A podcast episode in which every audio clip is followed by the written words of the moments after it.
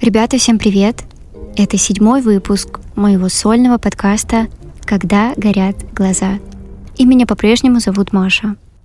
Это подкаст вдохновения для тех, кто решил превратить свои идеи в реальность. И в эпизодах этого подкаста будем исследовать с вами вопросы, которые меня заинтересовали при реализации именно той идеи, от которой у меня сейчас горят глаза. Создание этого подкаста. Но вопросы, которые будем разбирать, они универсальны для любой идеи. Просто подставьте свою. Поэтому приглашаю вас начать это захватывающее путешествие, где каждый выпуск — новое вдохновение, а каждая минута прослушивания — шаг к реализации вашей собственной горящей идеи. По крайней мере, я надеюсь, что эти 10-20 минут прослушивания дадут вам именно тот необходимый заряд и мотивацию на сегодняшний день.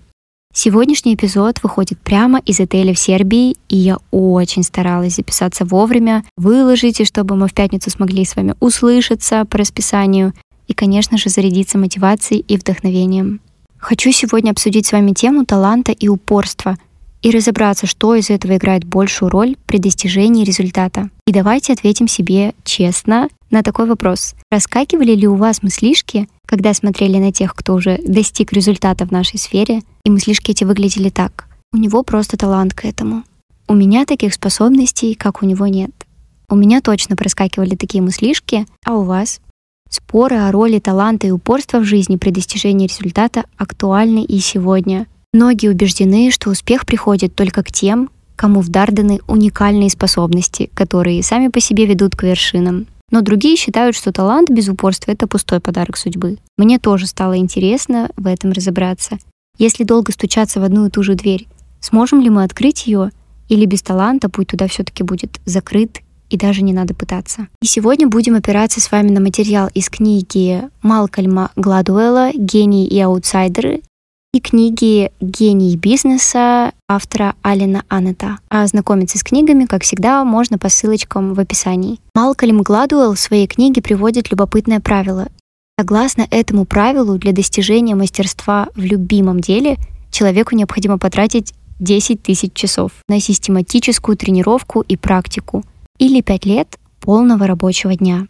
А примеры, которые рассмотрены в этой книге, это известные люди. Например, Моцарт написал свой первый великий концерт в 21 год и потратил на практику 10 лет, прежде чем добился такого успеха. Гроссмейстер Бобби Фишер, хоть и смог стать им за 9 лет, все равно потребовал длительной и упорной тренировки. А Билл Гейтс затратил около 10 тысяч часов на программирование до того, как добиться значительного прорыва. Ну и напоследок, даже у Битлз успех занял 10 лет с момента образования группы до записи своих знаменитых альбомов. Получается, по утверждениям Малкольма Гладуэлла, главным фактором успеха является не врожденный талант или высокий IQ, а настойчивая практика и обучение в течение длительного времени. Ален Ганнет, автор второй книги, также подчеркивает важность практики в достижении успеха.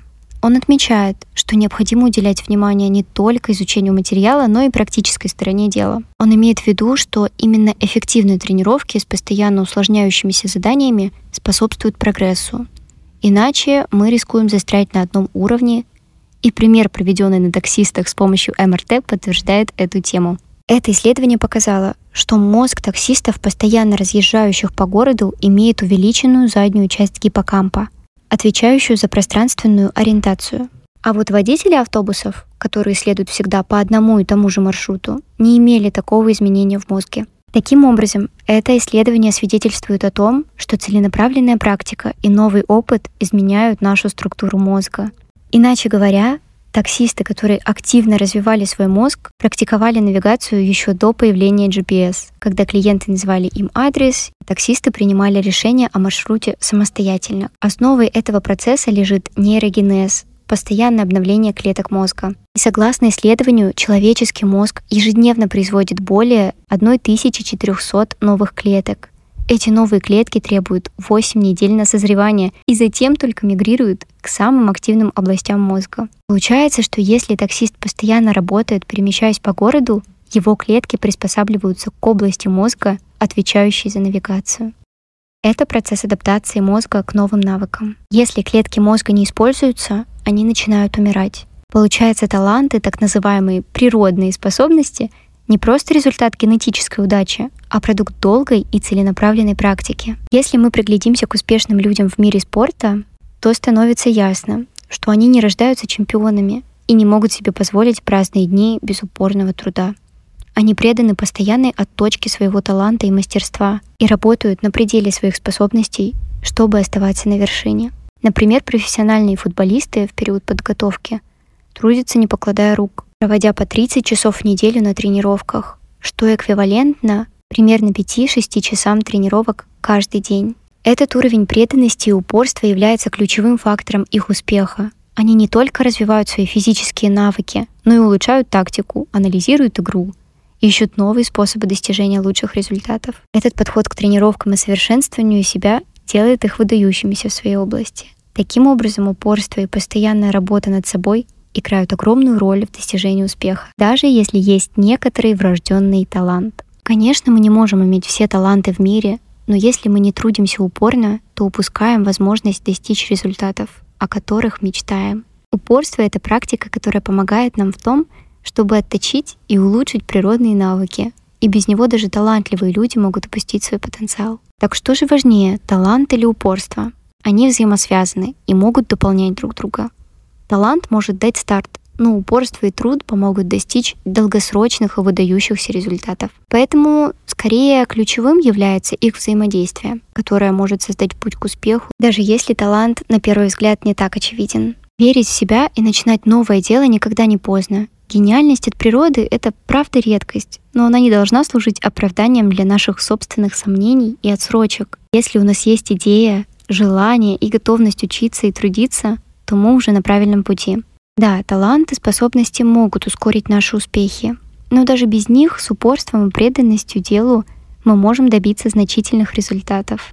Эпизоды жизни людей, о которых мы сегодня говорили, свидетельствуют нам о том, что долгие часы практики и постоянное желание расти и развиваться в их области привели их к выдающимся достижениям. Так что давайте перестанем себя ограничивать страхами, что мы не талантливые, и сомнениями, что нам это не по плечу, Начнем сегодня, учась, тренируясь и делая шаги в направлении наших мечт. Упорство и постоянство могут быть нашими верными спутниками в этом увлекательном путешествии к достижению наших результатов. Не забывайте, что каждый великий человек начинал с первого шага, и этот шаг может стать отправной точкой для того результата, о котором мы мечтаем. И на этой вдохновленной ноте я заканчиваю этот небольшой седьмой эпизод.